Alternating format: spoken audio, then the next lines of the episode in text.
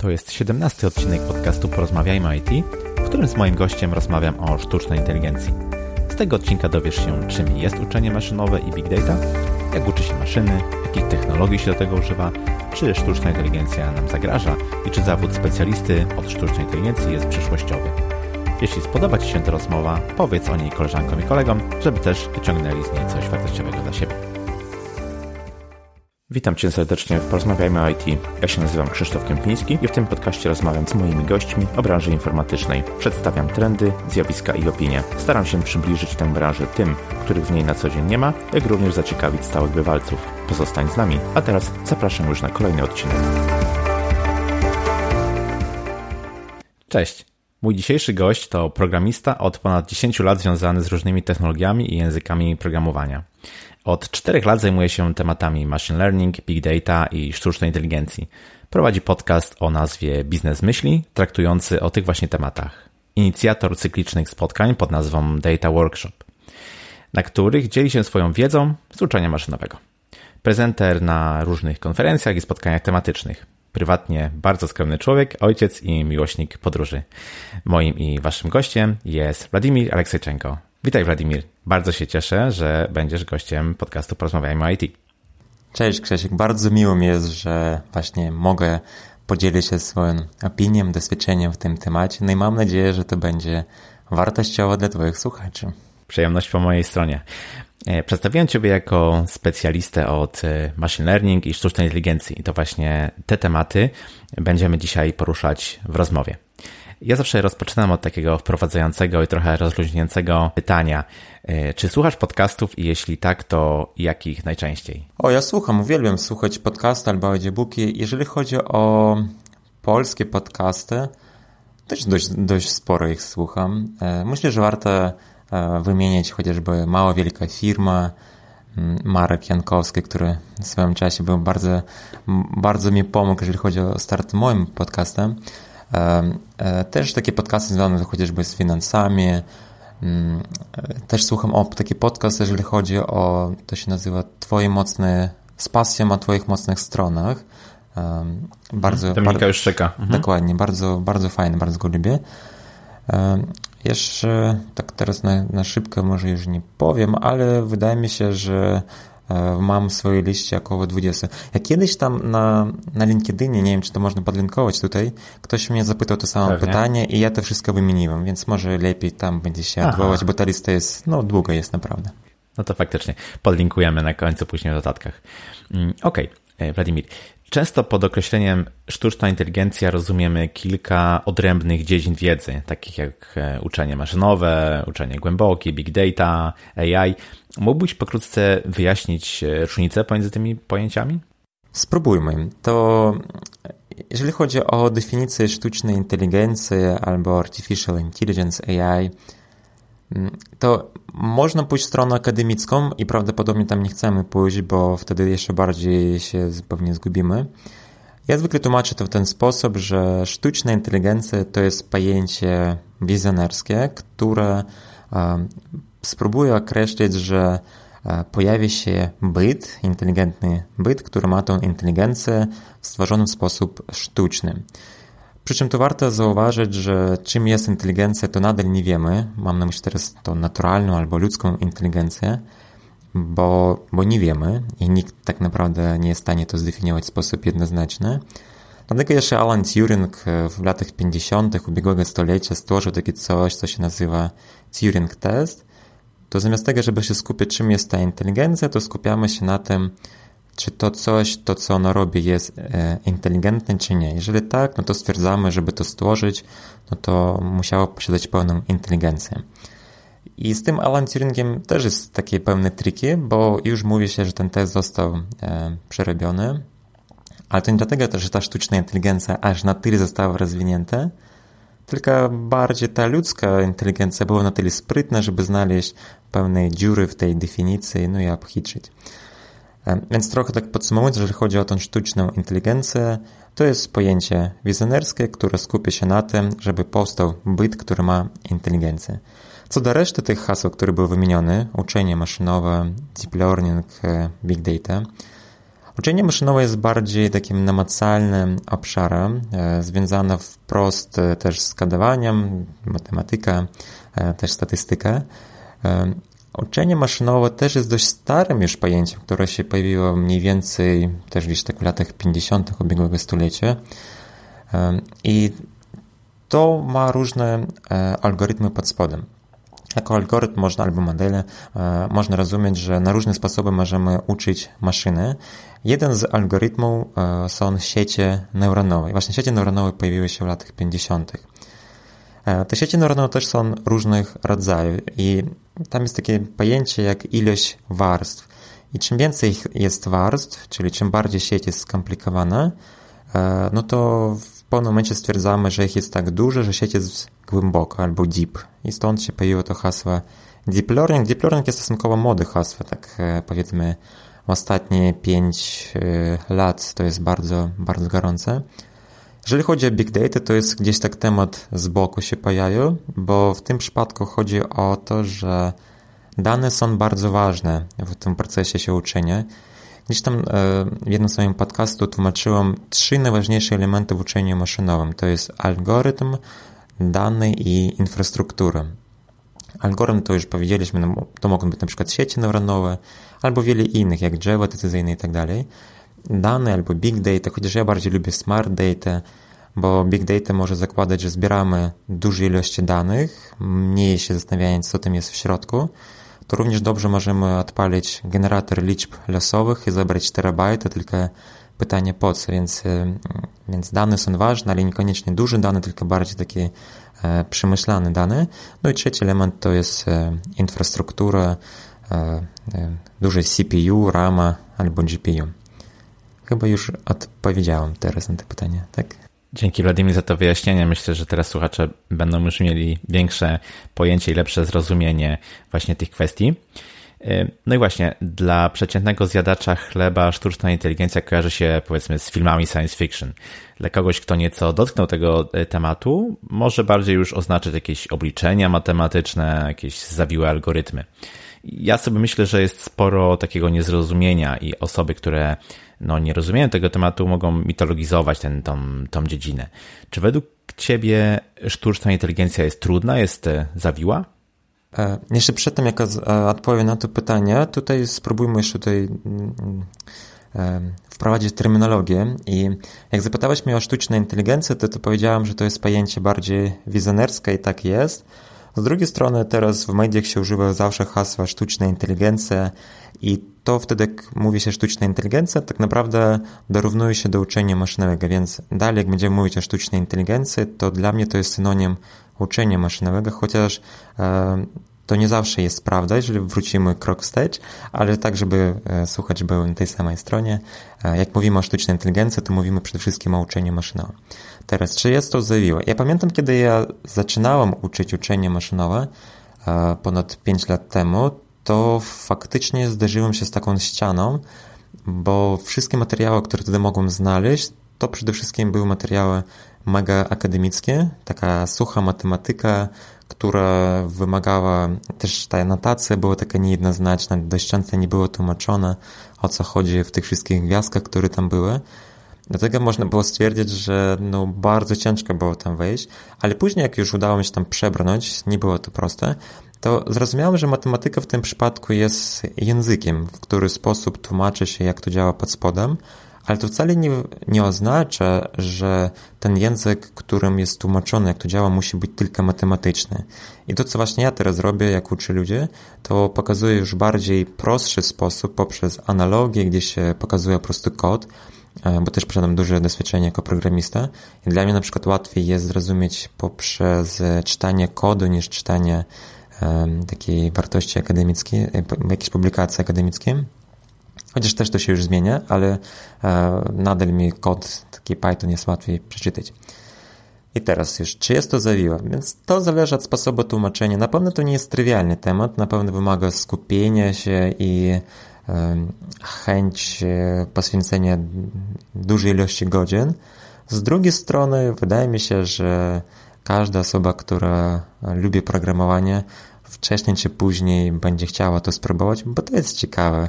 Wydaje mi się, że po pełnym czasie robienie takich zwykłych krudów tak zwanych już zaczyna no, jest nudny i mózg zwykle potrzebuje jakiegoś takiego większego wyzwania, no to wtedy uczenie maszynowe jest jak najbardziej dla takich ludzi. Hmm. Bardzo fajnie to przedstawiłeś, że e, uczenie maszynowe to jest powiedzmy taka dziedzina, która może być opisana przez e, no, matematykę w skrajnym przypadku, takim akademickim, jak to powiedziałaś, ale dla programisty może bardziej będzie zrozumiałe, kiedy zobaczy fragment e, kodu, prawda, będący implementacją jakiegoś algorytmu.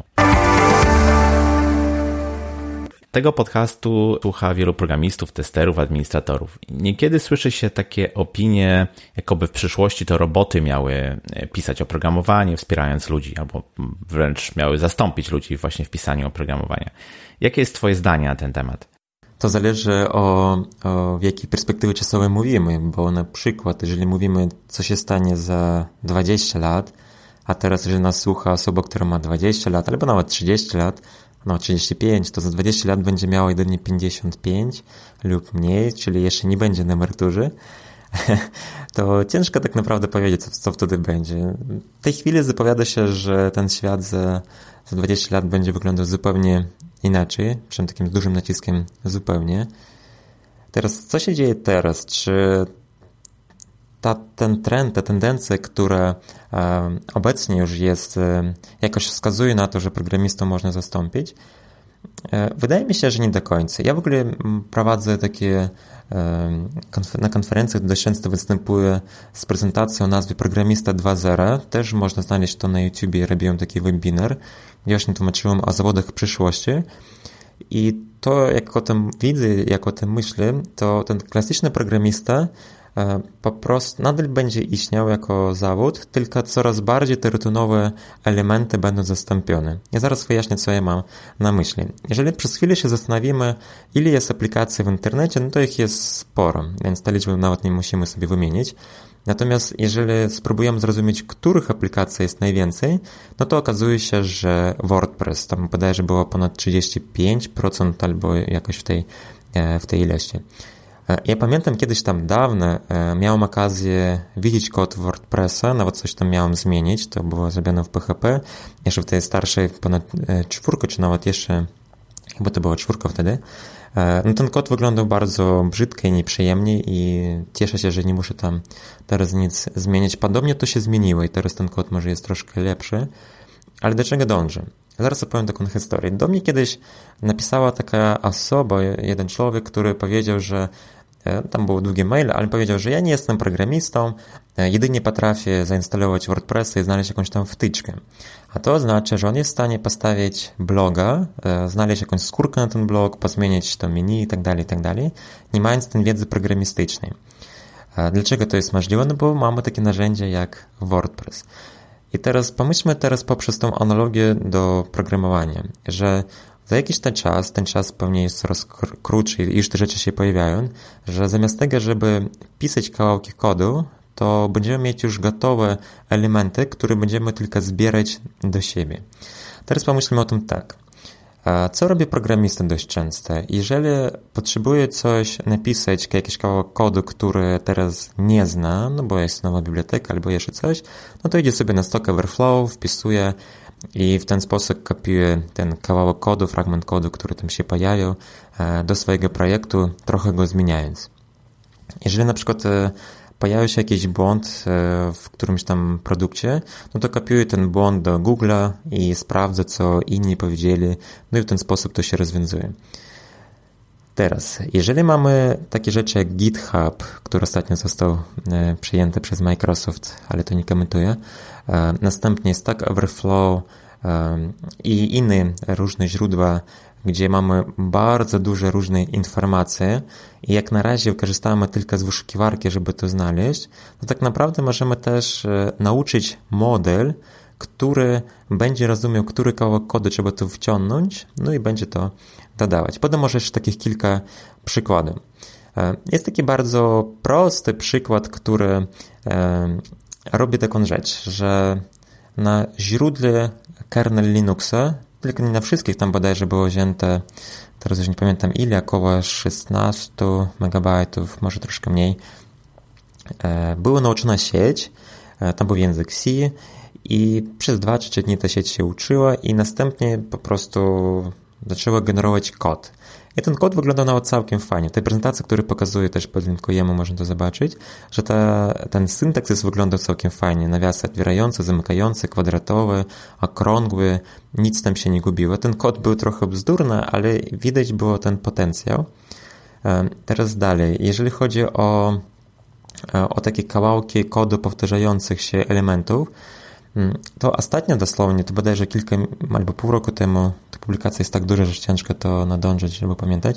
E, czytałem taką publikację o nazwie Code to Web i idea tej publikacji była następujące, że przed tym e, wszystkie rozwiązania, które były, oni były bardziej oparte na syntaksis. No, tak bardzo upraszczając, jeżeli mamy jakiś kawałek kodu, to on zliczy, ile tam jest ifów, ile tam jest forów i na podstawie prawdopodobieństwa stwierdza, e, że ten kod robi to czy tamte. Teraz to poszło trochę dalej i tak naprawdę tam był taki fajny przykład, że mamy trzy podobne kawałki kodu, które zawierają podobną ilość ifów, podobną ilość forów, ale robią zupełnie coś innego. Tam chodziło wtedy o Java, to była metoda bodajże contains, um, jeszcze tam jakieś dwie. I to jest bardzo ciekawe. To znaczy, że to już potrafi zrozumieć semantykę. Innymi słowy, że mamy pewien fragment kodu, który możemy sobie nazwać jakkolwiek, nieważne jak tam nazwiemy metody i tak dalej, i tak. On jest w stanie wychwycić, że ten kawałek kodu, bo um, um, robi to czy inne logikę, tylko wyłącznie dlatego, że e, w sumie nie jestem w stanie to ja łatwo wyjaśnić, bo to nie chodzi o takie logiczne myślenie. W każdym bądź razie on już idzie krok dalej niż zwykły syntaksis, bardziej chodzi o semantykę, że jest w stanie jak człowiek patrząc na kod, może nie zrozumieć, bo to jest trochę krok do przodu, ale już gdzieś jest pomiędzy. Czyli nie tylko rozumie, że tam wystąpił dwa razy if, ale też rozumie, że akurat te ify robią taką czy inną logikę. No też wydaje mi się, że warto tu wspomnieć o edytorach, które teraz się pojawiają i te edytory działają tak, że wpisujesz dosłownie trochę kodu albo jedno słowo i on ci pomaga już e, dodać reszty, reszty, reszty kodu. No już tak podsumowując, czy programista 2.0 wyeliminuje 1.0? Raczej nie, ale to, co się stanie, to ta praca rutynowa, która wcześniej była tworzona przez ludzi, będzie teraz tworzona przez maszyny, roboty, jakkolwiek to nazwać i raczej każdy programista w tym czy innym stopniu gdzieś tam liźnie uczenie maszynowe. Prawdopodobnie na poziomie takim rozumienia niż eksperckim, ale gdzieś to, gdzieś to tak dotknie każdego.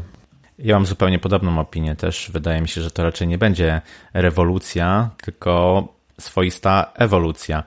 Na pewno będzie tak, że to programowanie będzie się oczywiście różniło, będzie na wyższym poziomie abstrakcji niż jest teraz, tak jak e, powiedziałeś. E, natomiast no też raczej bym był spokojny i nie obawiał się o to, że to e, sztuczna inteligencja będzie pisała za nas kod.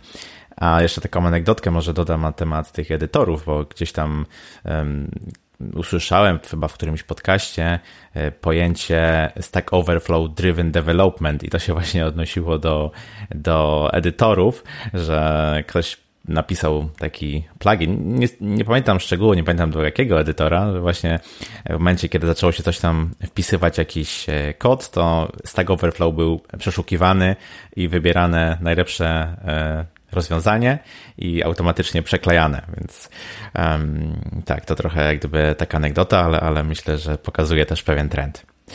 E, Okej, okay, e, Wladimir, e, sztuczna inteligencja otacza nas e, zewsząd. Praktycznie jest w smartfonach, samochodach, na Facebooku, serwerach różnych portali, aplikacji internetowych, w centrach obsługi klientów, no praktycznie zewsząd. To się dzieje już na naszych oczach. Niektórzy no, biją na alarm, niektórzy myślą o regulacjach prawnych. A co ty myślisz, czy sztuczna inteligencja nam zagraża w jakiś sposób? No powiem przede wszystkim, że to jest dość przerażające i to była jedna z motywacji, dlaczego uruchomiłem podcast Biznes Myśliw, gdzie e, próbuję o tym mówić, też edukować ludzi, opowiadać, e, co, co o tym myślę. Czy jest to zagrażające? No, to jest pytanie, tak jak do wielu innych rzeczy. Na pewno Czym bardziej potężne jest narzędzie, a ML czy AI to jest narzędzie, no to tym większej możliwości, ale również pewne ryzyko, zagrożenie z tym mamy. I teraz sztuką jest skorzystać z tego narzędzia w taki sposób, żeby przynieść same korzyści, ale to zagrożenie w jakiś sposób zminimalizować. No to taka prosta analogia. Jak wcześniej ludzie e, musieli się przemieszczać z punktu A do punktu B i mieli tylko konia, też się zdarzały pewne wypadki, ktoś tam pod konia czasem wpadł, ale to były raczej rzadsze przypadki. Teraz, jeżeli mamy samochód, e, który jest w stanie się rozpędzić e, do 100, 200 czasem kilometrów i tak dalej, no to już zdecydowanie jest bardziej większe zagrożenie i po to właśnie mamy te przepisy, żeby to minimalizować i nadal e, niestety to nie działa albo działa nie tak skutecznie, jakby chcielibyśmy. A teraz pomyśl, e, drogi słuchacz, jeżeli chodzi o sztuczną inteligencję, że to ma znacznie jeszcze większe możliwości i jeżeli to zostanie użyte w sposób e, inny e, niż e, korzyści dla ludzkości, no to też niestety zadziała i może przynieść bardzo duże, duże kłopoty i problemy. Teraz dużo się mówi na temat e, etyki, też powstają pewne instytuty, które próbują badać takie tematy. Też warto powiedzieć, że w ogóle temat sztucznej inteligencji już nie jest na poziomie akademickim, gdzieś tam zamkniętych laboratoriach, tylko na poziomie państw. E, w zeszłym roku już kilka państw wydało strategię sztucznej inteligencji dla tego państwa, na przykład Stany Zjednoczone, Chiny. Chiny to w ogóle mają bardzo ambitne plany. E, kolejne Kolejne państwa jak Wielka Brytania, Francja, Finlandia też wydały swoje plany. Estonia pracuje, jeszcze kilka innych państw pracują. W Polsce swoją drogą też są plany, żeby przygotować taką strategię sztucznej inteligencji i gdzieś tam też między innymi byłem zapraszana na takie dyskusje w ministerstwie. To jest, to jest ciekawe, że to się dzieje i dlaczego o tym wspomniałem. W niektórych tych strategiach, e, które są przygotowane, mówi się na temat etyki, a w niektórych państwach o tym w ogóle się nie mówi. Na przykład w strategii od Wielkiej Brytanii, z tego co ja pamiętam, nie ma ani słowa na temat etyki. To dla mnie jest trochę przerażające. Z drugiej strony w Chinach, które dla mnie E, są też bardzo przerażającym krajem, w szczególności jeżeli chodzi o te postępy, które oni mają. To jest naprawdę z jednej strony inspirujące, jak to szybko może się rozwijać, ale z drugiej strony nie do końca wiadomo, gdzie to dąży. Natomiast oni wspomnieli o etyce, to, to akurat mnie cieszy. Tak trochę podsumowując, e, to już zależy od nas, od ludzi, dokąd, e, gdzie my użyjemy to, czy wciśniemy ten czerwony guzik i wyniesiemy to na ziemię, po prostu nasza cywilizacja zniknie czy nie, to, to się okaże. Ja, ja chciałbym, żeby sztuczna inteligencja e, była narzędziem, które pomoże nam wyeliminować takie rutynowe zadania, które psują e, tą kreatywność, twórczość ludzi.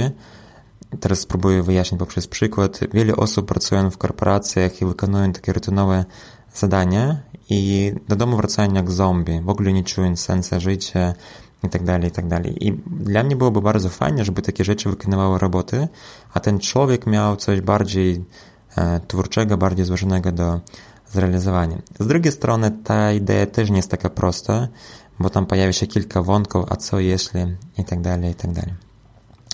Mam nadzieję, że odpowiedziałem w miarę, w miarę precyzyjnie na te pytania.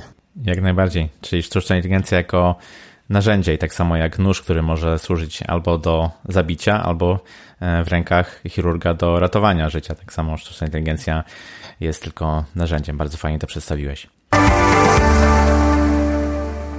Tak jak mówiliśmy na początku, dziedziną, w której się specjalizujesz jest e, machine learning. I powiedz proszę, jak w ogóle można nauczyć maszynę? W mojej prezentacji mam taki bardzo fajny slajd. Jak chcesz, to możemy go dodać. Tam jest taki duży monitor i później stoją kilka małych, które patrzą na ten duży. E, I zwykle tak zaczynam tłumaczyć, jak, jak to działa. Ale tak bardziej na poważnie też warto powiedzieć, że są dwa rodzaje. Co najmniej dwa, ich tak naprawdę jest więcej. E, tak zwane uczenie nienadzorowane i nadzorowane. Zwykle jak mówi się o uczeniu maszynowym, to ma na myśli uczenie nadzorowane, i zaraz wyjaśnię, o co tutaj chodzi. Mm, załóżmy, że mamy e, pewne dane, pewne, pewna rzeczywistość, gdzieś e, coś, mamy jakiś proces, no niech tym procesem będzie, mm, jaki temat jest najważniejszy, no niech to będą jakieś kryptowaluty. No i ten wartość bitcoina cały czas się zmienia w czasie. Załóżmy, że zbieraliśmy te dane e, kilka lat wstecz, też zbieraliśmy różne inne parametry, e, co się działo na przykład z innymi kryptowalutami, a też nie tylko kryptowaluta, a w ogóle jakie komentarze się pojawiały, jakieś tam, nie wiem, ceny na złote, srebro itd., tak itd. Tak Zebraliśmy te wszystkie informacje, te atrybuty, które nazywamy zwykle cechy i mamy wartość na konkretny moment. Na przykład mamy wartość bitcoina 1 stycznia, 2 stycznia, 3 stycznia. Możemy to wyobrazić jako per wiersz. E, w tym wierszu mamy e, zbiór cech albo atrybutów dotyczących tego dnia, no i wartość tego bitcoina. Następnie tych wierszy mamy powiedzmy 1000, 10 tysięcy, może nawet milion. I zadaniem modeli jest zrozumieć, jak poszczególne cechy wpływają na, na wynik końcowy. W terminologii uczenia maszynowego te poszczególne cechy to są features, a ten wynik końcowy albo ta jedna kolumna to jest target variable albo zmienna, zmienna docelowa. No i mając dane historyczne, przypuszczamy przez model te dane. W modelu mamy różne pokręty, które sobie kręcimy i dobieramy takie parametry, żeby ten model jak najlepiej zgadywał tą wartość, która e, była w rzeczywistości. No i teraz wyobraźmy sobie, że mamy taki model. Model na wejściu przyjmuje dane historyczne, czyli wszystkie atrybuty, e, przyjmuje jaka wartość miała być, no i próbuje też zgadywać. No i też mamy trykę sukcesu i zadaniem modeli dobierać takie wewnętrzne parametry w taki sposób, żeby zgadywać jak najlepiej. To jest trochę podobnie jak w życiu mamy, że jak totalnie nic nie wiemy, to nam jest bardzo trudno zgadnąć jakiś tam temat. No, na przykład, jak ktoś nigdy nie kupował iPhone'a, to nie wie, ile to kosztuje. Jak na przykład wie, że iPhone na przykład czwórka kosztowała tyle i tyle, to już ma, posiada jakiś tam kontekst, jest w stanie zgadnąć, ile będzie kosztować najnowsza wersja iPhone'a, bo wie, ile kosztowało któreś tam. Podobnie z modelem, że jak on czym, czym więcej rozumie tą rzeczywistość, czym, czym więcej ma tych cech, tym lepiej mu jest odgadywać. Z drugiej strony też to jest bardzo ciekawe, że to uczenie się tak naprawdę polega na optymalizacji, że próbujemy zmieniać pewne parametry, żeby ten model zgadywał jak najlepiej. I teraz, co jest ważne, to jest bardzo istotne, że ten model tak naprawdę nie rozumie, dlaczego tak jest. On nie próbuje um, rozumiewać i zadawać pytanie, dlaczego tak się dzieje, on bardziej wykrywa korelacje. Co prawda te korelacje nie są liniowe, to jest ważne, bo jeżeli były te korelacje liniowe, to wtedy człowiek by mógł to rozwiązać używając zwykłego Excela. W tym przypadku mamy dużo różnych atrybutów i są pewne zależności mniej oczywiste. No i model te zależności wychwytuje. Ale z tymi korelacjami trzeba uważać, bo tak naprawdę model może wychwycić pewne rzeczy, e, ale to jakby nie jest przyczyną. To jest tak zwany correlation vs causation. Mogę też podać link, jest bardzo dużo śmiesznych e, wykresów, które pokazują różnice, na przykład jak ilość morderstw e, bardzo mocno skorelowana z ilością Internet Explorera wypuszczonych itd., tak itd. Tak Więc to jakby nie jest przyczyną, ale bardzo mocno koreluje i takie rzeczy uczenie maszynowe wychwytuje idealnie. Bardzo fajnie to przedstawiłeś na rzeczywistych przykładach. I wspomniałeś o dwóch typach uczenia maszynowego. Czy mamy jeszcze jakieś e, inne? Mógłbyś to je pokrótce opisać i powiedzieć, e, do czego służą? Tak, więc wspomniałem o nadzorowanym, już tylko wyjaśniłem, że e, mamy cechy i też mamy odpowiedź. To jest bardzo ważne, czyli przy takich i takich warunkach odpowiedź jest taka, przy takich i takich warunkach odpowiedź jest inna i to jest nadzorowane. Przy, przy czym z tą odpowiedzią zawsze jest taki też problem albo wyzwanie. Załóżmy, że jeżeli robimy, rozpoznajemy zdjęcie radiologiczne, e, mamy rentgen i tam sprawdzamy, czy tam jest rak, jakaś choroba, czy nie. Mm, no i teraz problem jest taki, że po pierwsze tych zdjęć zwykle nie jest tak dużo, a po drugie, że te zdjęcia nie są tak zwane olabelowane, to znaczy nie ma odpowiedzi, ktoś musi usiąść i i to rozpisać, no to jest takie trochę, trochę wyzwanie. Z drugiej strony po prostu tak trzeba zrobić, żeby, żeby to nauczyć. I to są plusy i minusy, jeżeli chodzi o uczenie nadzorowane. Teraz nienadzorowane uczenie maszynowe oznacza, że nie mamy odpowiedzi. Mamy tylko dane, jakie są i model sam w jakiś tam sposób próbuje zrobić pewne wnioski. Tutaj może podam kilka przykładów, żeby było zrozumiałe. Załóżmy, że mamy, e, jest duża firma, jest stosunkowo dużo klientów, te klienci są bardzo różne, więc fajnie byłoby ich podzielić na pewne grupki. I takie grupki dotychczas zwykle są robione manualnie, no na przykład robimy pierwszą grupkę patrząc na wiek, być może na dochody i takie grupy ostatecznie pojawia się 5, 10, 20 i tak dalej. Natomiast taka manualna praca jest dość żmudna, też że to musi być dynamicznie się zmieniało, zmieniać i trzymać to manualnie jest bardzo skomplikowane.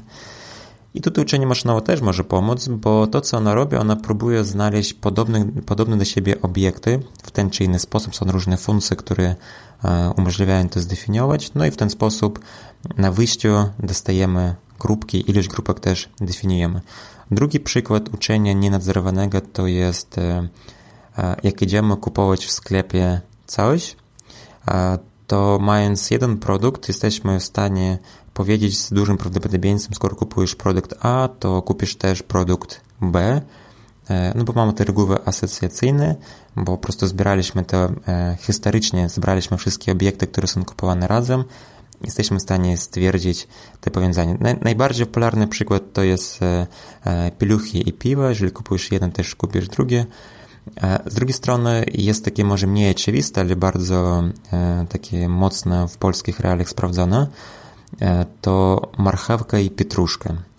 To znaczy, że jeżeli kupujesz pietruszkę, to prawie, że na 100% kupisz też marchewkę. Tutaj, drodzy słuchacze, proszę sprawdzić, e, czy zapytać żonę albo męża, w zależności kto kupuje, czy to jest prawda, ale zgodnie z danym to jest prawie, że 100% kupując pietruszkę, kupisz też marchewkę. No tak, bo to do rosołu chyba. E, porozmawiajmy chwilę o takich technologicznych aspektach uczenia maszynowego.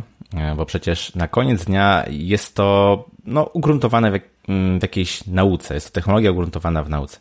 Mm, jeśli chodzi o języki programowania, najczęściej mówi się o Pythonie y, lub nieco bardziej wyspecjalizowanym R. Powiedz proszę, skąd fenomen Pythona w tej dziedzinie? Python jest bardzo prostym językiem. Jako przykład, jeżeli chcesz napisać hello world, no to piszesz print, nawias otwierający, zamykający hello world i, i tyle.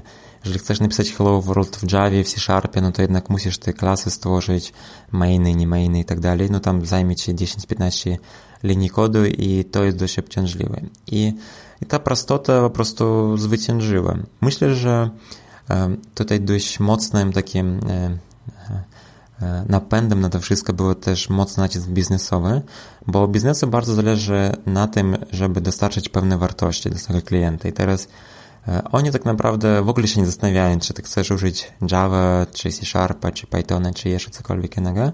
Dla nich jest dobre, jedno bardzo proste pytanie. Ile czasu potrzebujesz, żeby skończyć funkcjonalność A czy B? Jeżeli powiesz, że jeżeli mam Pythona, to potrzebuję jeden dzień, a jeżeli mam Java, to potrzebuję trzy dni, no to bardzo prosta decyzja, dlaczego wybieramy Python. I, I Python, szczerze mówiąc, bardzo fajnie się sprawdza. E, zwykle na przykład na Python można narzekać, że jest językiem wolnym, bo jest dynamicznie typowany. To oznacza, że nie podajemy wprost e, typ, chociaż jest Cython, ale to może mniejsza o to. I ten typ jest inferowany w trakcie i dlatego jest wolny. Na przykład taka zwykła pętla, kiedy masz fora i w tej pętli piszesz i równy się 1, no to ona za każdy raz, kiedy przychodzi tą pętlę, musi stwierdzić, że aha, ok, i jest typem int, e, więc coś tam robi. I nie robię to raz, jak w języku statycznym typowanym, tylko robię to w każdej iteracji. Jak mamy milion iteracji, a zwykle w uczeniu maszynowym mamy takich iteracji bardzo dużo, no to na tym tracimy.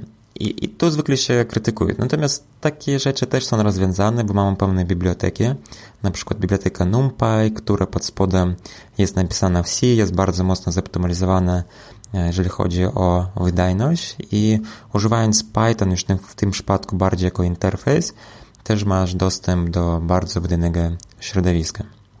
Jeżeli chodzi o R, to jest bardzo też ciekawa historia i o tym wydaje się, że mało kto wie. W ogóle R e, się pojawił jako następca języka S, e, bo R jest po S. S był językiem komercyjnym i R stał się open source'em, bardzo podobny do, do S, ale został stworzony przez statystyków i to jest dobrze i źle jednocześnie, dla osób, które e, są bardziej przyzwyczajone do programowania takich klasycznymi językami, no to z R czują się dość e, dziwacznie. Z drugiej strony R ma na przykład takie zalety, że bardzo dużo różnych e, środowisk akademickich pracuje nad różnymi mm, rozwiązaniami, które działają gorzej lub lepiej lub gorzej. Niektóre z nich działają całkiem fajnie i po prostu nie robiąc nic, bierzesz to rozwiązanie i używasz. Ale to też jest jednocześnie problem, bo kiedy mamy rozproszoną sieć ludzi, którzy piszą swój algorytm w taki sposób, który chcą, to też mamy pewne luki z dokumentacją, e, też z testowaniem itd., tak itd., tak więc pod tym względem R jest według mnie mniej uporządkowany. Teraz, czy jest szansa, że jakiś inny język może tutaj teraz jeszcze wkroczyć i zacząć konkurować? Według mnie dość marna, bo jeżeli chodzi o prototypowanie, to Python raczej tę niszę już zajął. Z drugiej strony, jeżeli chodzi o produkcję, to dość często kawałki, które sprawiają problemy, że są mało wydajne, są przypisywane w językach takich jak C++ albo chociażby Java, ale to jedynie takie kawałki, które faktycznie sprawiają problemy tam musi być bardzo i to bardzo szybko. I co robi się wtedy? To wtedy nie robi się taki machine learning wprost, tylko wycina się kawałek logiki, który już jest znana i przypisuje się na inny język, który będzie bardziej optymalny w tym momencie.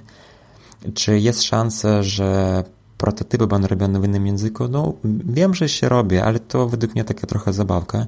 Na przykład jeszcze jest taki język jak Julia albo Julia, e, który próbuje jakoś tam e, pokazać, że jest wydajny, ale też to chodzi trochę o takie inne rzeczy, jak ekosystem. Python w tej chwili ma zbudowany dość mocny ekosystem, który jest rozwijany przez też takich dużych graczy, jak e, chociażby Google, Facebook, Uber i wiele innych.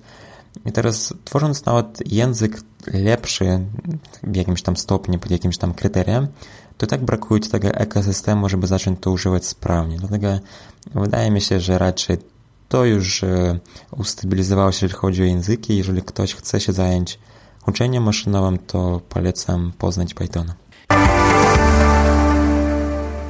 Ale język programowania to nie wszystko.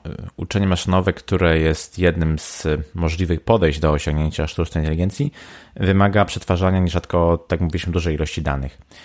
Mamy zatem bazy danych i mm, ogólnie rozumiane technologie, powiedzmy, bazy danowe. Czego się obecnie najczęściej używa, jeżeli chodzi o bazy danych w uczeniu maszynowym? Bazy danych. Szczerze mówiąc, e, to jest ciekawe pytanie, można trochę powiedzieć podchwytliwe, bo pewnie oczekujesz jakąś nazwę e, technologiczną, nie wiem, MySQL albo Oracle albo jeszcze cokolwiek, a według mnie to wygląda trochę inaczej. To, co ja zwykle robię, to ja potrzebuję dane, e, najlepiej w postaci tabularnej, w takim najprostszym przypadku taki plik CSV, ale powiedzmy jak jest dużo danych, to CSV nie jest najbardziej optymalne, no bo no bo taki format e, przechowuje dane w postaci sterowej przez przycinek jakiś tam. E, lepiej takie większe bloki danych przechowywać w tak zwanym formacie H5. To jest format wymyślony jeszcze przez NASA. Dobry, ja myślę, że prawie, że tam chyba 20 lat temu, może troszkę mniej, może 15.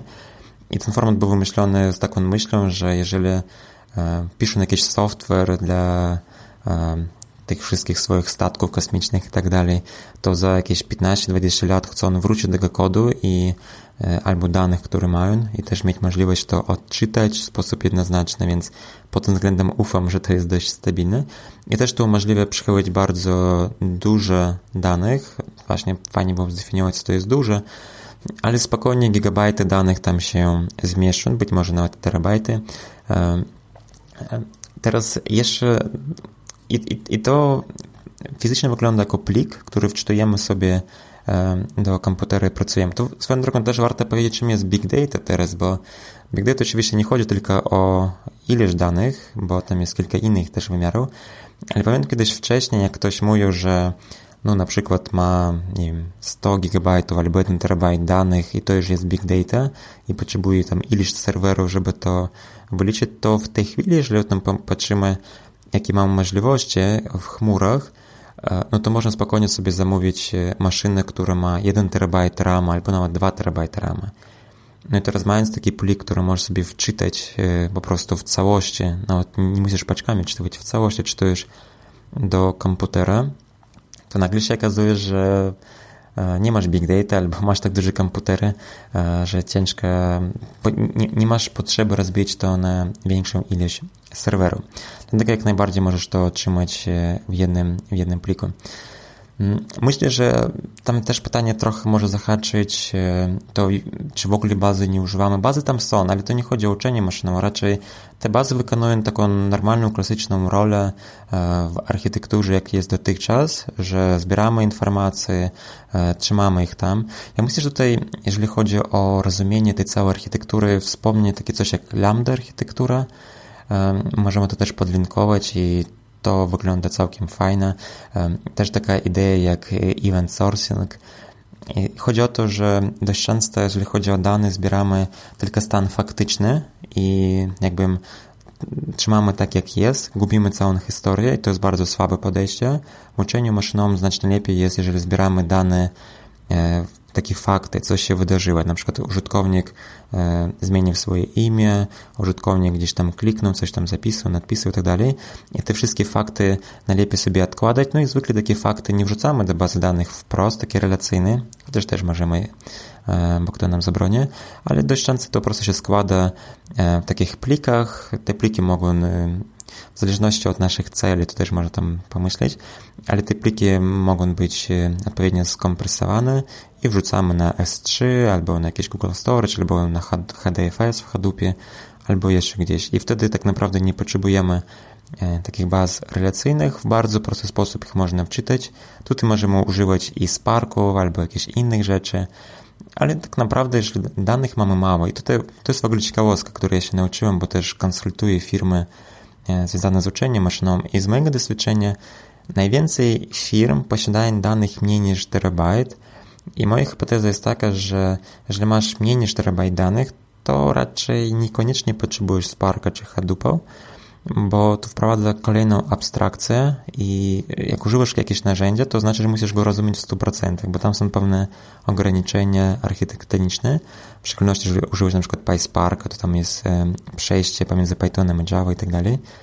E, więc chciałem skończyć to myśl w ten sposób, że jeżeli masz mniej niż e, terabajt danych, prawdopodobnie takie goły Python, takie sterowe pliki wystarczą. To jest taka trochę też podejście Unixowe, jak robisz, rób jak najprościej jedną rzecz, ale rób to, to dobrze, zamiast tego, żeby komplikować niepotrzebnie te e, elementy w architekturze. Mhm. Dzięki, że przeszedłeś przez te różne e, aspekty. Myślę sobie, że event sourcing, jeżeli chcemy właśnie zbierać takie dane, co się kiedy wydarzyło, idealnie się nadaje i mm, pewnie też bazy takie NoSQLowe, jakieś Cassandra, prawda? Myślę, myślę, że tego typu rzeczy też e, moglibyśmy z powodzeniem zastosować. Programista w kontekście sztucznej inteligencji występuje najczęściej w roli jej e, budowniczego.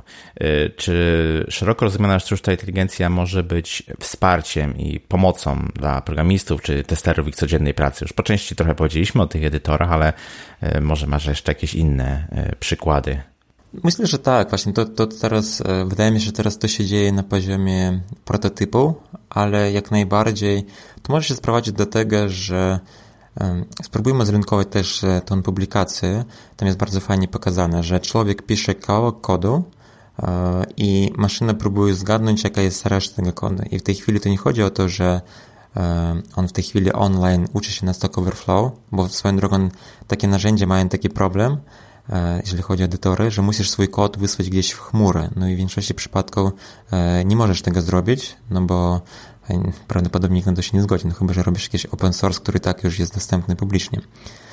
E, no i wracając do tego przykładu, jeżeli chodzi o uzupełnienie kodu, e, więc na ile życie może być łatwiejsze, kiedy piszesz dosłownie jedną linię, a zamiast tego dostajesz, nie wiem, 10-15 już e, gotowych linii kodu, które wykonują to, co chciałeś zrobić. To trochę przypomina to, co jest w jakichś tam JetBrainsach, generują kod, tylko JetBrains bardziej generuje na podstawie zgadywanie nazwy funkcji, to w tym przypadku jest krok dalej, że po prostu zgadujesz, że jeżeli chcesz odczytać plik, no to jeżeli mówimy o Java, to tam musisz te bufory potworzyć, bla, bla, bla.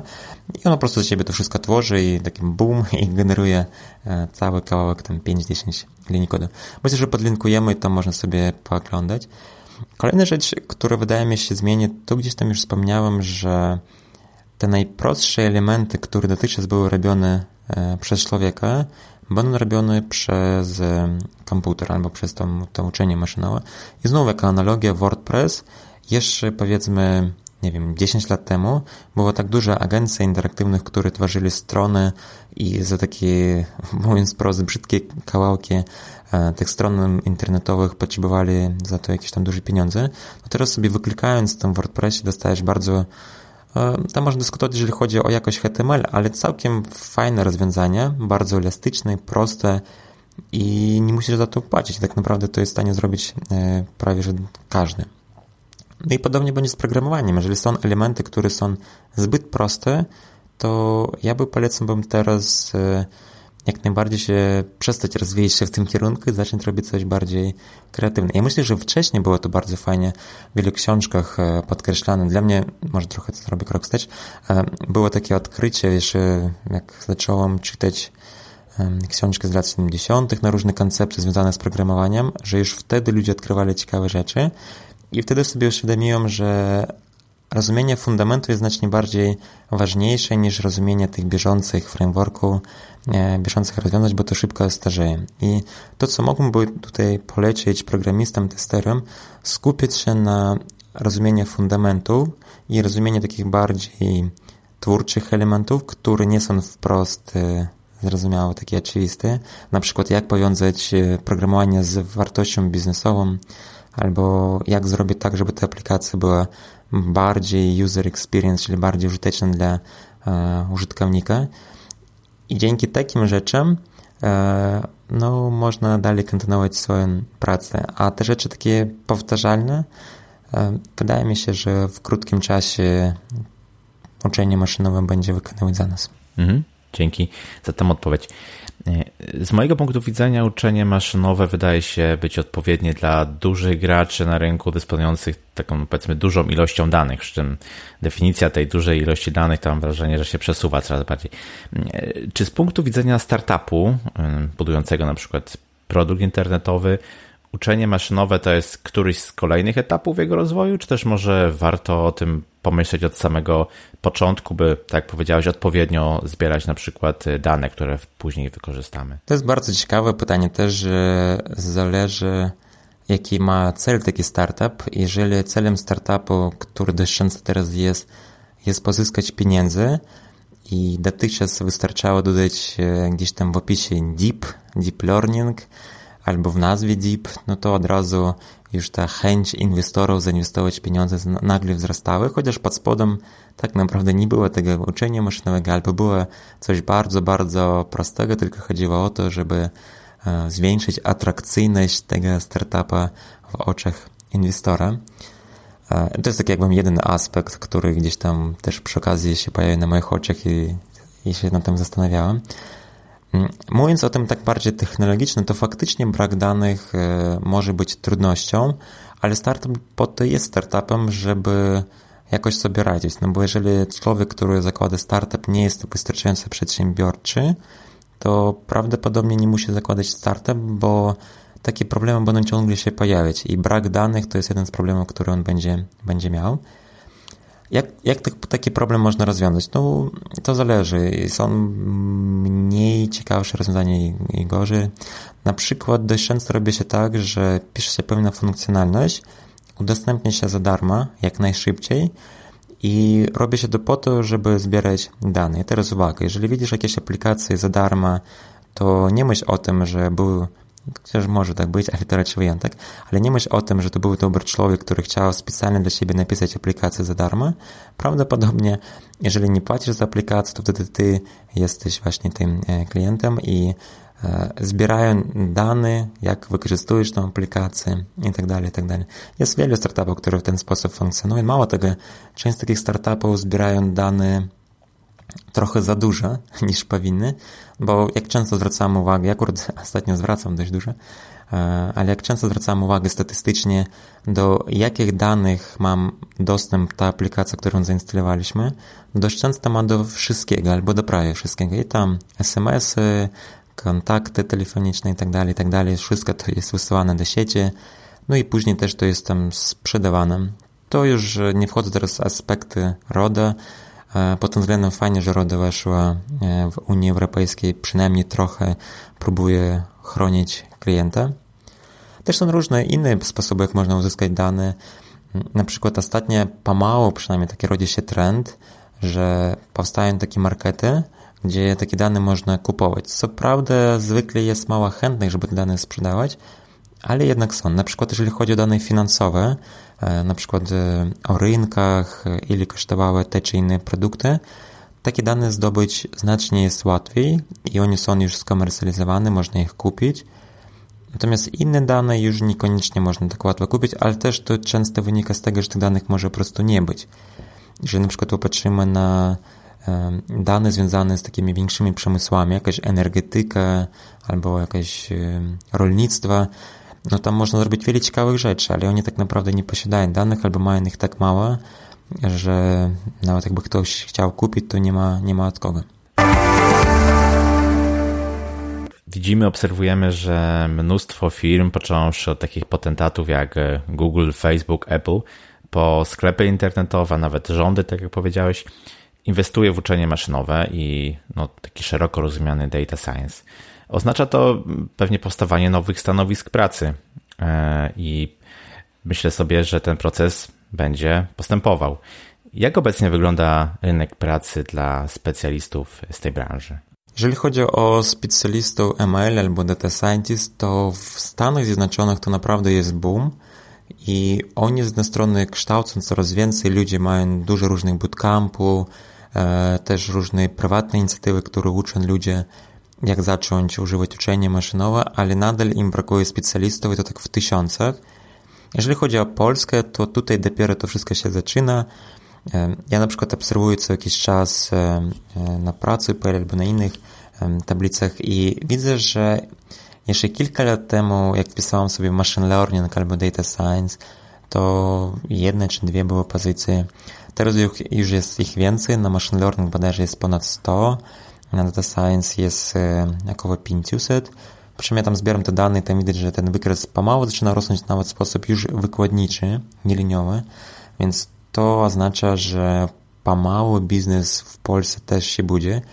Wydaje mi się, że, znaczy taką mam też swoją własną hipotezę, że teraz jest ten moment, kiedy bo człowiek potrzebuje czasu, żeby się nauczyć i teraz to jest fajny moment, żeby zacząć się uczyć, co to jest i przebrnąć ten E, okres juniora do chociażby middle i za kilka lat, jak już e, rynek ten rozkwitnie, to już nie jesteś juniorem, tylko jesteś osobą gdzieś tam pośrodku, albo można nawet seniorem w tych tematach, to nagle się okaże, że takich ludzi jest po prostu kilka na całym rynku i możliwości, które będą otwierane przed tymi osobami będą ogromne.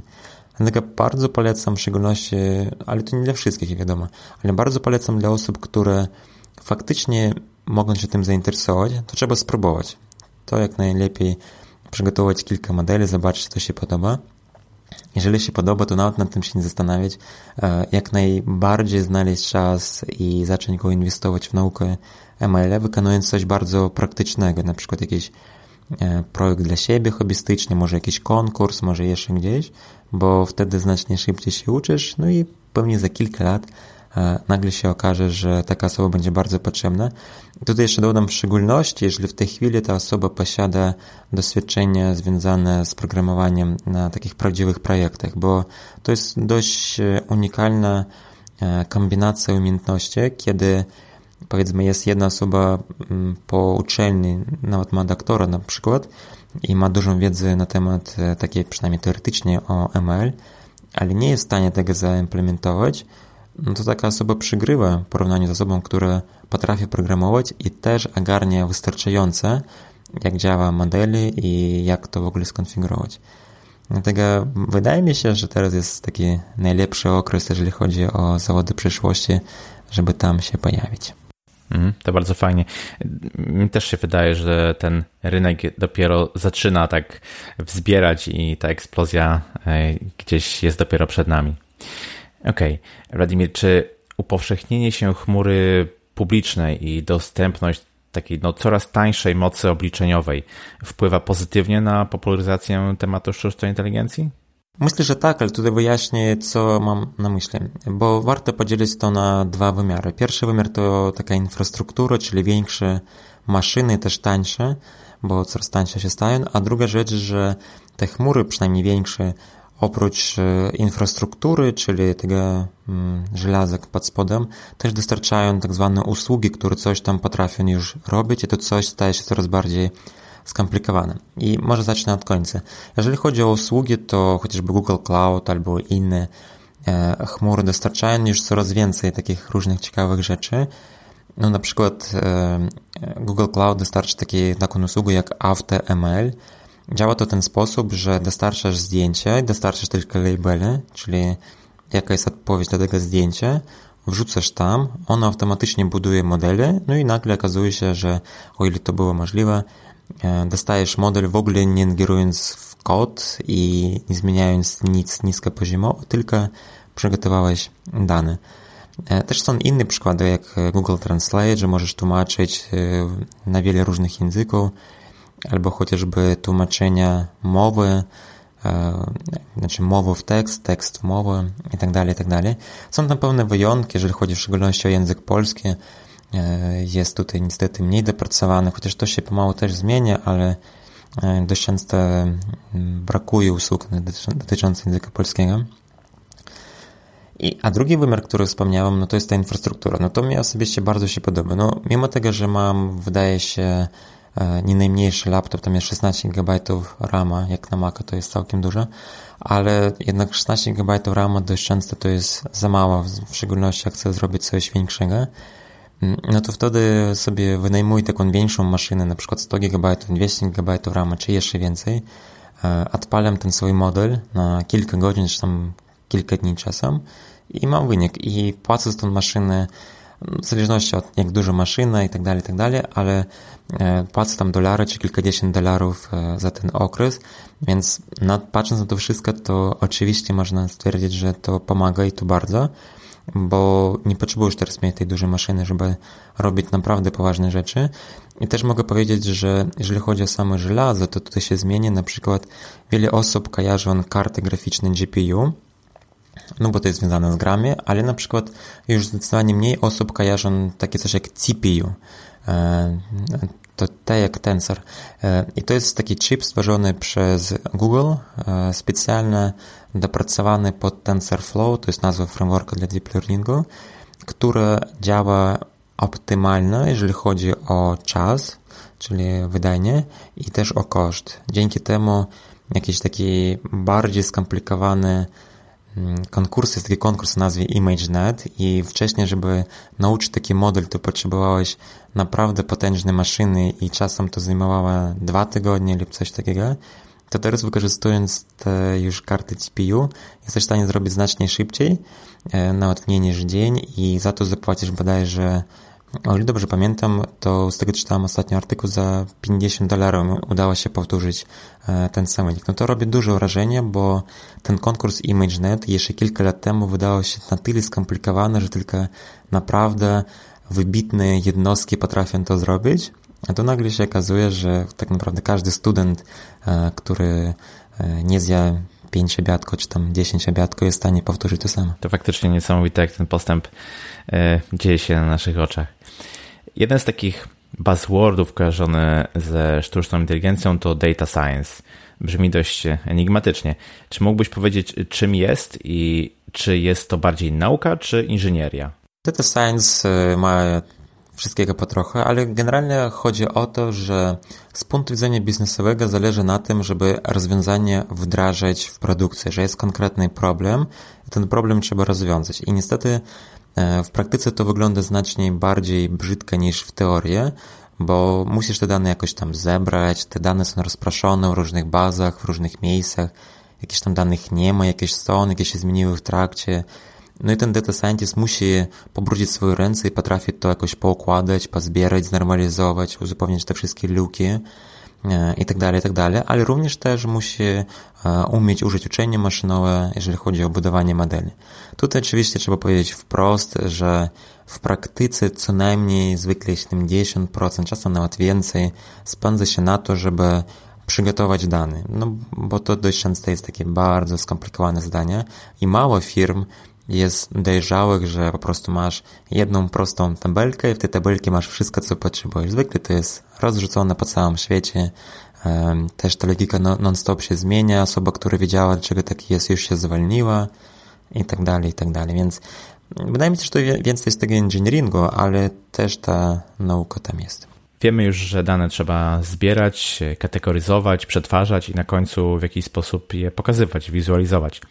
Dlaczego wizualizacja jest e, tutaj ważna i jakich narzędzi się do niej używa? Wizualizacja jest bardzo ważna, ona, bo to też wynika z tego, jak działa nasz mózg. Jeżeli sobie wyobrazimy, że e, w danych mamy, popatrzmy sobie na takie wykresy i załóżmy, że w tym wykresie jest takie kółeczko zrobione, i teraz, jeżeli patrzymy to kółeczko, no to od razu widzimy, że jakaś tam jest korelacja pomiędzy tymi danymi i to kółeczko nie jest przypadkowe. W przyrodzie nie może się pojawić tak w sposób losowy takie kółeczko. Z drugiej strony, jeżeli mamy te same dane ułożone e, w tablicy Excela albo jakiejś tam innej tablicy, e, i tam są takie liczby. Mamy dwie kolumny i są liczby, to zobaczyć to kółeczko w tych kolumnach, no, będzie bardzo, bardzo ciężko, wręcz niemożliwe. Dlatego to wizualizujemy i zwykle wizualizacja, e, tak jak powiedziałem, nasz mózg jest tak zbudowany, że jest w stanie wychwytywać pewne wzorce, które nie jesteśmy w stanie wychwycić w inny sposób. E, kolejna rzecz, która tu jest pomocna, to przez to, że my widzimy, jak te dane są poukładane, to na przykład widzimy, że jest tam tak zwana wartość odstająca, albo outlier po angielsku, e, no bo widzimy, że tam ta kropeczka totalnie jest gdzieś albo za wysoka, albo za niska, no i możemy to odciąć, bo będzie wprowadzać nam szum i tak dalej. W ogóle wizualizacja jest bardzo, bardzo fajna. Gdzieś tam ktoś kiedyś powiedział, że jeżeli dane torturować dość długo, to w końcu się przyznają i to chodziło właśnie o to, że wizualizujesz ich na różne wymiary, agregujesz, znowu wizualizujesz. To bardzo pomaga zrozumieć, z czym pracujesz. Ja osobiście bardzo polecam przed tym, żeby robić cokolwiek, to zrozumieć tą domenę, w której jesteś, Czasem jest tak, że nie masz tego eksperta pod bokiem, żeby dopytywać, albo nawet jeżeli go masz, to on jest zbyt drogi, w tak w cudzysłowie, żeby go wykorzystywać cały czas. Dopytujesz tam powiedzmy raz w tygodniu. To, co robisz, to zwykle wizualizujesz i patrzysz, co tam jest. Jakie narzędzia do tego można używać? No są przeróżne. Jeżeli chodzi o Business Intelligence, to nie mają jakieś tam swoje narzędzia, takie jak Tableau, e, ClickView i tak dalej. Mm, ja osobiście używam bardziej związane z Pythonem, zaczynając od Matplotlib, to jest najniższa taka biblioteczka, w pewnym sensie taki assembler, który, w którym trzeba dużo napisać kodu, ale masz tą dużą też kontrolę, co się dzieje. Ale też są takie biblioteki jak e, chociażby Seaborn, e, ggplot też jest w Pythonie, no i tam jeszcze kilka, kilka innych. E, który całkiem fajnie umożliwiają w bardzo prosty sposób zobaczyć, e, jak te dane wyglądają, jakieś tam e, histogramy porobić i tak. Myślę, że z naszej rozmowy jednoznacznie wynika i nie ulega wątpliwości, że uczenie maszynowe i tematy sztucznej inteligencji to przyszłościowe zagadnienia. Od czego warto zacząć swoją przygodę? Czy musimy dysponować potężną maszyną i gigabajtami danych na początku? Od czego zacząć? Ja kiedyś nagrałem taki webinar, też e, powstała transkrypcja, myślę, że warto to zrynkować, bo to trwa półtora godziny, wydaje mi się mniej więcej, e, więc tam jest znacznie więcej informacji. Wydaje mi się najważniejszą rzeczą i największy błąd, który ludzie zwykle popełniają, to jest to, że zaczynają od teorii i próbują ją uczyć, uczyć, uczyć, schodząc na jakieś takie mało ważne elementy, na przykład jakiś algorytm, próbując zrozumieć na 100% jak to działa tam pod spodem, a później jak to zrozumieli, to tak naprawdę nie wiadomo po co to zrozumieli i też nie potrafią tego wykorzystać. Mm, też na przykład, jeżeli popatrzymy na większość kursów, które są dostępne chociażby na Courserze albo na innych, to po takim kursie z jednej strony potrafisz, e, albo nie, zwykle potrafisz, jeżeli to przerobiłeś, przerobiłeś, to wyjaśnisz jak działa algorytm A lub B, ale jak ktoś ci powie, dobra, to mam taki problem biznesowy, to spróbuj go rozwiąć. No i niestety tu się pojawia e, taka wątpliwość, a w sumie nie wiem, jak się to się zabrać. No i właśnie wskazówka, od czego zacząć. Zacząć od czegoś namacalnego. Niech to będzie na początek bardzo prosty przykład, ale taki od początku do końca, żeby poczułeś, poczułeś, że potrafisz to zrobić. Ja na przykład prowadzę takie bardzo, takie wprowadzenie do uczenia maszynowego i tam taki bardzo prosty przykład, to jest klasyfikacja imion, że mamy imię i na podstawie imię stwierdzamy, czy to jest męskie, czy żeńskie. Problem jest bardzo prosty, wręcz nawet trywialny, ale okazuje się, że y, osoba, która totalnie nic nie wiedziała, jest w stanie w ciągu tego jednego dnia zrozumieć, jak wygląda proces uczenia maszynowego, no i też zbudował ten swój model, no i cieszę się, że zrobił coś więcej niż tylko zrozumiał jakieś teoretyczne zagadnienie. Krok dalej, jeżeli chodzi o ten rozwój, to albo zrobić swój hobbystyczny projekt i tu najlepiej się dobrać w parę, żeby był ktoś, osoba, która nie umożliwia nam tak łatwo odpuścić, no albo na przykład zrobić jakiś konkurs na kaggle.com albo inne są platformy i tam można bardzo łatwo się wkręcić, albo chociażby na tym Kaggle też jest forum, gdzie ludzie się dzielą pomysłami, jak to można lepiej zrobić i tak dalej, i tak dalej. No i, i, to bardzo fajnie nakręca. Co prawda tutaj od razu powiem, Kaggle uczy, bo są pewne krytyki o Kaggle, Kaggle uczy bardziej o uczeniu maszynowym i pewnych optymalizacjach i mniej uczy o tym, jak e, przygotować dane, wyczyścić dane, zadać pytanie biznesowe, takie prawidłowe pytanie biznesowe i tak dalej. Ale ja zwykle mówię, że są pewne aspekty, które trzeba opanować i trzeba zrozumieć, że ok, teraz chcę więcej zrozumieć ML, no to idę sobie na Kaggle. Jeżeli chcę zrozumieć więcej pewne procesy związane z SQL-em, jak takie SQL pisać, jak ich wyciągać, no to muszę albo w swojej pracy znaleźć taki projekt i porobić coś w tym temacie, albo komuś innemu pomóc. Warto rozbić to na mniejsze kawałki tego słonia i w ten sposób go zjeść, ale bardzo uprzedzam, że unikać zbyt zawiłych tłumaczeń, w szczególności jeżeli czujesz, że to jest zbyt skomplikowane dla mnie, prawdopodobnie podchodzisz ze złej strony i są inne ścieżki, które są, e, które będą dla siebie zrozumiałe. Dzięki za te cenne rady.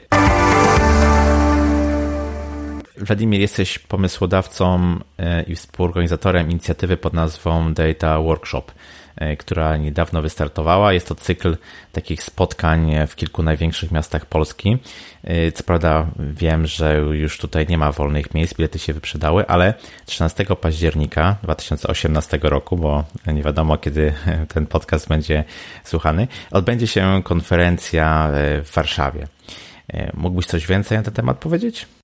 Tak, zaraz wytłumaczę, jak, jak to funkcjonuje. Jakiś tam czas temu zacząłem na takich zwykłych meetupach tłumaczyć, czym jest uczenie maszynowe, bo jakoś mi wydawało się, że um, kiedy ja zaczynałem, to wyglądało znacznie bardziej skomplikowane, ale nie mogłem cofnąć się w czasie, żeby wytłumaczyć samemu siebie.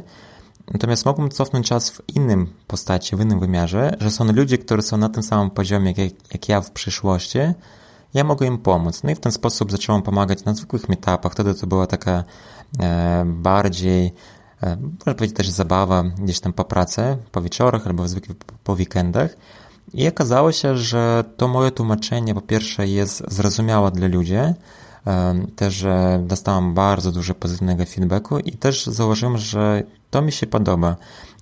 I to właściwie polubiłem jako, jako człowiek. W ogóle każdy człowiek musi znaleźć swoje pełne mocne strony i ja poczułem, że to jest moje, bo to sprawia mi satysfakcję mimo tej dużej e, komplikacji, która tam jest pod spodem i czasu, który na to poświęcam. I w pewnym momencie to zaczęło iść w kierunku, że z meetupów pojawił się online kurs. E, już były dwie edycje tego kursu. E, trzecia edycja będzie w październiku 20 mm, 29 października w poniedziałek to startuje. Tym bardziej, że jest jeszcze drugi kurs, który pojawia się, ale może o tym później. I po tych dwóch edycjach zrozumiałem, że ludzie po tych kursach, absolwenci moi, wiele się nauczyli takich praktycznych zagadnień. Część z nich już to wprowadziło w praktyce, część z nich znalazła pracę i już pracują jako juniory albo jeszcze gdzieś tam powiązane stanowiska. Ale dla części osób brakowało czegoś. I ja próbowałem zbadać, czego jeszcze brakuje. I te braki wynikały nie tyle z tej wiedzy technicznej, o ile takiej wiedzy e, życiowej, biznesowej.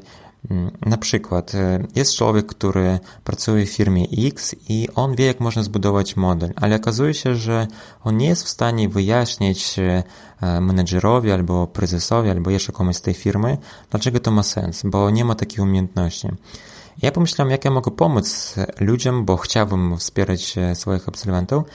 I wtedy mi przyszła do głowy taka prosta myśl, a co jeżeli zbiorę mm, najlepszych osób, których znam w Polsce, zajmując, zajmujących się uczeniem maszynowym, które mają swoje pewne sukcesy żeby każdy ten człowiek powiedział o swojej ścieżce, o swoich porażkach, o swoich sukcesach, jak on widzi to uczenie maszynowe, jakie pytania on zwykle zadaje, co jest ważne, co jest nieważne. Mm, też spróbowałem to bardzo zróżnicować. Tam są osoby ze świata akademickiego, osoby bardziej samouki, praktyki.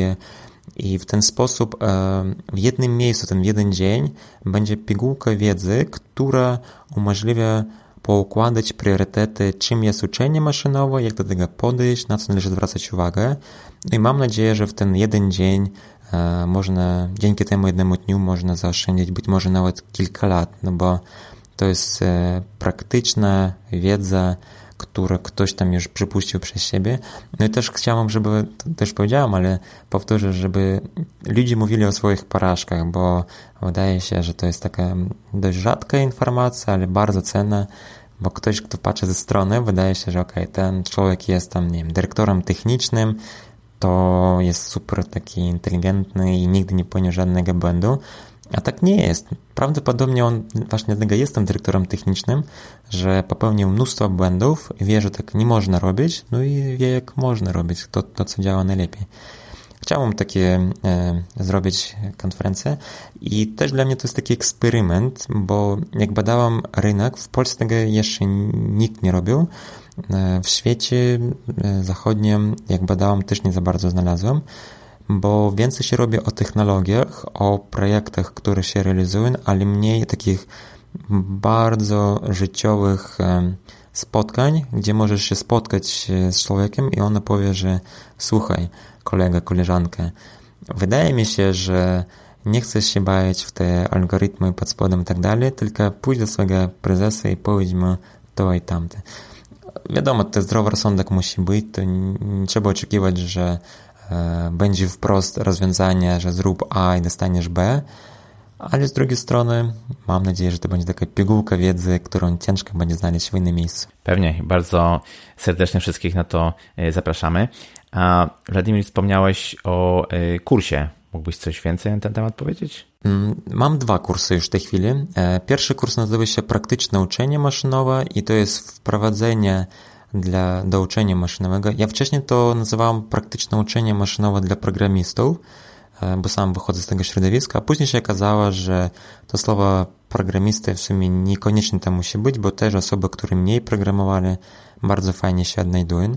To jest kurs e, przede wszystkim dla osób, które chcą przejść w krótkim czasie, to jest dwa miesiące, e, też kurs jest online, więc dobierasz sobie czas, kiedy chcesz pracować, ale przejść przez taki e, szybki kurs, kiedy zrozumiesz o co chodzi w tym uczeniu maszynowym tak w sposób praktyczny i też przerobić pewne praktyczne, praktyczne rzeczy. Też w trakcie kursu na przykład jest konkurs, e, jako przykład. Ten konkurs się zmienia, ale w, drugiej edycji w tym konkursie było zadaniem, e, były dane, koszt samochodów i na podstawie danych historycznych trzeba było powiedzieć, ile powinien kosztować ten samochód. No, na przykład, jeżeli samochód jest marki BMW, e, rok 2005, 4 drzwi albo ten 5, tak dalej, tak dalej, to koszt musi wynosić tam tyle i tyle. I to jest na tyle ciekawe, że też to jest namacalne, bo tak czy owak każdy z nas e, w rodzinie albo w znajomych rodziny posiada samochód i mając taki model, zupełnie się nie znając na samochodach, jesteś w stanie szacować, ile taki samochód powinien być warty. Ale też e, e, ciekawostka jest taka, że ten konkurs działa tak, że najpierw przygotowuje człowieka, pokazuje jak to trzeba zrobić, a potem rzucam na głęboką wodę i już dalej nic nie pokazuje. I to robi wrażenie, jak osoby, które nic nie wiedzieli na temat ML, nagle okazuje się, że potrafią robić takie cuda, że ja też byłem zdziwiony. Jak chcesz, to możemy też podlinkować e, taki notebook, tam gdzie jest to rozwiązanie, osoby, które wygrały ten konkurs i to była osoba, która przed tym nic nie wiedziała na temat ML, albo coś tam wiedziała w tym sensie, że być może na studiach coś tam przerabiała, ale nic nie robiła tak fachowo i wystarczyło po prostu pokazać, jakie narzędzia są, jak o tym myśleć i on sobie tak fajnie z tym poradził. I to jest pierwszy kurs. A też tam powiem, że wiele rzeczy rozwiązałam takich dodatkowych, jak przygotowanie środowiska, to wszystko już jest zainstalowane, jedynie potrzebujesz przeglądarkę. A drugi kurs, który mi prosiły wiele osób zrobić, on jest w pewnym sensie kontynuacją, dlatego że tam już nie ma o podstawach i skupiamy się na jednym takim problemu, nazywa się predykcja albo prognoza szeregów czasowych. E, szereg czasowy to na przykład jest chociażby te kryptowaluty możemy wziąć albo um, prognozę popytu w czasie, na przykład ile buchanych chleba musi być jutro w sklepie X, e, czyli mamy taki wykres, na osi X mamy daty, na osi Y mamy wartości, i próbujemy przewidzieć na podstawie danych historycznych, e, jaka wartość będzie w jakimś tam czasie, jakimś tam przedziale czasowym. No i ten kurs startuje 5 e, listopada. Ja akurat go polecam osobom, które już albo przerobili pierwszy kurs, albo mają no, takie solidne podstawy z ML, bo inaczej może być im trochę ciężko się tam odnaleźć, ale z drugiej strony, jak ktoś już ma te warunki spełnione, no to będzie bardzo fajne uzupełnienie. Pewnie wszystkie te rzeczy, o których rozmawialiśmy, linki do nich zawrzemy w notatkach. Teraz, uwaga, uwaga, będzie konkurs. Wraz z Władimirem przygotowaliśmy dla Was trzy wejściówki na transmisję live e, z konferencji, e, o której mówił Władimir i zostaną one rozdane wśród słuchaczy podcastu, którzy w najciekawszy sposób opiszą, jakie zmiany czekają IT w kontekście sztucznej inteligencji. Swoje wypowiedzi e, proszę, abyście publikowali w komentarzach do tego odcinka podcastu pod adresem porozmawiajmyoit.pl łamany na 17, jak numer tego podcastu. Na komentarze czekam do 23 września 2018 roku i wtedy to zostanie opublikowana lista e, zwycięzców.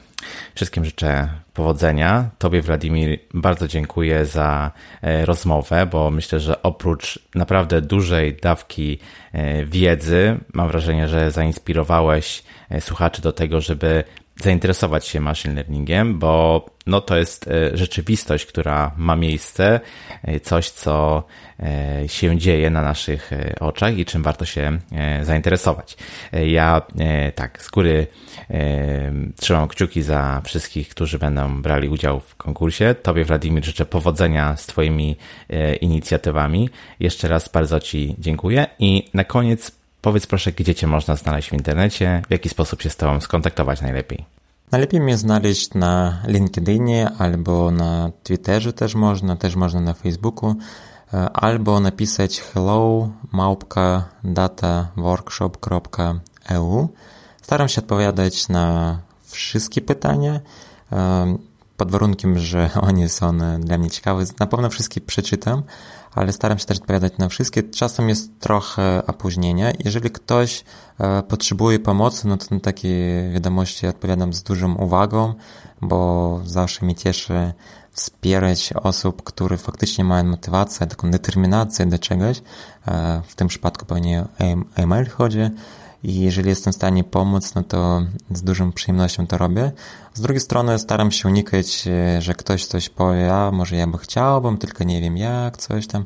Wtedy czuć, że ta osoba po prostu marnuje czas, więc jeżeli chcesz tym się zająć i potrzebujesz takiej ręki, która ci pomoże, to pisz śmiało, ja cię na pewno będę wspierać. E, I też chciałbym jeszcze bardzo podziękować e, Krzyśku za to, że mi zaprosił, a na koniec, drogie słuchacze, zostawić je z myślą, taką bardziej do rozważania. Pomyśl, jak szybko zmieni się nasz świat i co tak naprawdę stanie za 10 czy może 20 lat i czy chcesz być osobą, która później powie, że ja nie wiedziałam, że tak będzie, czy jednak chcesz być osobą, która do tego się przygotuje. Dokładnie, do przemyślenia. Dzięki Wladimir, do usłyszenia, cześć. Dzięki, cześć. I to na tyle z tego, co przygotowałem dla Ciebie na dzisiaj. Mam nadzieję, że po wysłuchaniu temat sztucznej inteligencji jest Ci bliższy i lepiej rozumiesz technologie, które za tym stoją. Wladimir pokazał, że można się tego nauczyć. Mało tego, trzeba się zaznajomić z tematem, gdyż już teraz otacza nas zewsząd, a w przyszłości będzie jeszcze bardziej. Dla mnie osobiście jest to fascynujący temat i bardzo się cieszę, że miałem okazję o tym porozmawiać z Władimirem. Ponownie zapraszam Cię do wzięcia udziału w konferencji organizowanej przez Władimira i do jego kursów. Władimir przygotował dla Ciebie specjalną niespodziankę – jest to 20% rabat na jego kurs o uczeniu maszynowym. Rabat jest ważny do 29 października 2018 roku i żeby go uzyskać, wystarczy wpisać promo code porozmawiajmy o IT pisane razem. Nie zapomnij też o konkursie do wygrania udziału w transmisji live ze wspomnianej konferencji. Bardzo Ci dziękuję za wysłuchanie. Dzięki za kolejne oceny w iTunes. Jeśli masz jakieś pytania, komentarze albo propozycje co do kolejnych odcinków, a może czujesz się na siłach, żeby wystąpić w jednym z kolejnych epizodów, zapraszam do kontaktu ze mną pod adresem krzysztof małpa porozmawiajmy Ten podcast otrzymałeś ode mnie bezpłatnie, ale nie jest on tak do końca darmowy. Poproszę Cię o polubienie fanpage'a na Facebooku lub gwiazdki recenzji iTunes, Spreaker, SoundCloud lub innej aplikacji, na której słuchasz tego podcastu. Ja się nazywam Krzysztof Kępiński, a to był odcinek podcastu Porozmawiajmy IT o sztucznej inteligencji. Zapraszam Cię na kolejne odcinki. Cześć!